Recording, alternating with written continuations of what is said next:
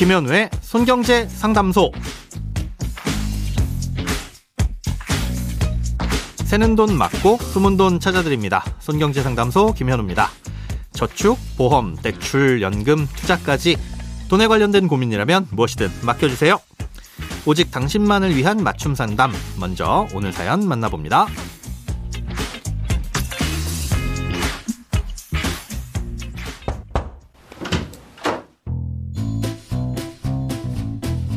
보험에 가입할 때 가입자의 고지 의무에 대해서 궁금한 게 있습니다.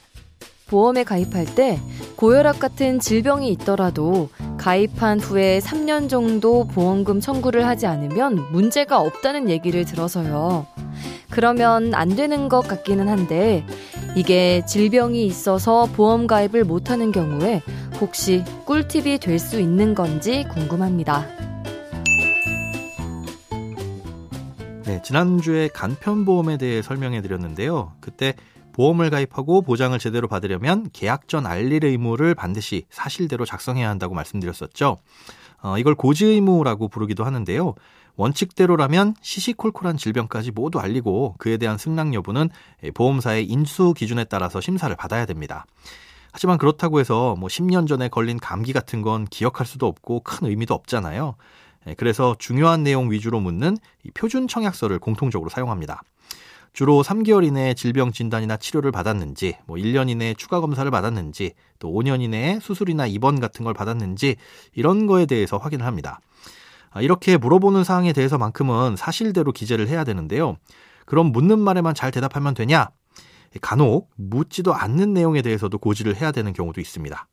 아, 예를 들어서 6개월쯤 어, 전에 열이 많이 나서 병원에 갔더니 수액을 맞았다. 아, 이런 상황을 가정해 보겠습니다.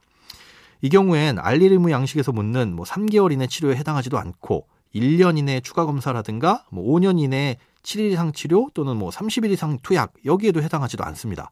모두 아니오라고 작성하는 게 맞고 당연히 문제도 없겠죠.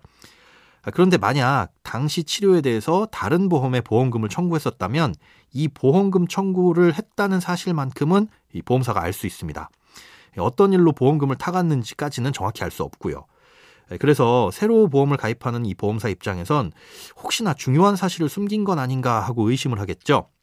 예, 따라서 이에 대한 내용을 고지하라고 요구를 할 거고 아, 이땐 관련 내용을 알려야 가입을 할 수가 있습니다. 꽤 깐깐하죠. 하지만 똑같은 상황이라고 해도 어떤 보험을 가입하느냐에 따라 차이는 있습니다. 예를 들어 질병을 보장해주는 보험을 가입할 때는 이 과거의 질병 이력이 있으면 뭐 가입 거절이나 보장이 일부 제한되는 이유가 될 수 있겠지만 이 저축보험이나 연금보험처럼 보장의 기능이 거의 없는 상품의 경우엔 별다른 영향을 미치지 않기도 합니다. 자, 그런데 이런 알리림을 제대로 이행하지 않으면 어떻게 됐냐? 상법과 약관상 계약자가 고의나 중대한 과실로 중요한 사항을 고지하지 않으면 보험금 지급을 하지도 않을 뿐더러 만약 보험금이 지급됐다면 이미 지급된 보험금에 대해서도 반환을 청구할 수 있다고 되어 있습니다. 또 보험회사는 그 사실을 안 날로부터 1개월, 또 계약을 체결한 날로부터는 3년 이내에는 계약을 해지할 수도 있고요. 그런데 이 부분을 놓고 사연을 주신 것처럼 오해를 하시는 경우가 덜어 있습니다. 제대로 고지를 안 했더라도 계약을 체결한 후 3년이 지나면 보험사는 해지를 할 수 없으니까 아, 그럼 3년만 버티면 되는 것 아니냐? 그래서 질병 이력을 숨기고 가입하더라도 3년을 버티면 된다는 식으로 오해를 하고 또 심지어는 질병이 있는 분들한테도 그렇게 가입을 권유하는 불안전 판매 사례가 있기도 한데요. 절대 그렇지가 않습니다. 이 보험사가 해지할 수 없다고 해서 보험금을 지급해야 된다는 의미는 아니거든요. 그러면 결국은 보험금을 받을 수 없는 보험에 보험료만 납입하는 꼴이 될 수도 있고요. 이건 꿀팁이 아니라 경중에 따라서는 보험 사기에 해당할 수도 있으니까 정당한 권리를 위해서는 반드시 계약자로서의 의무는 꼭 지키셔야 됩니다.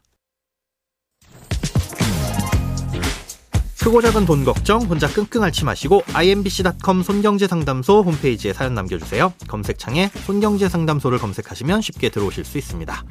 여러분의 통장이 활짝 오는 그날까지 1대1 맞춤 상담은 계속됩니다.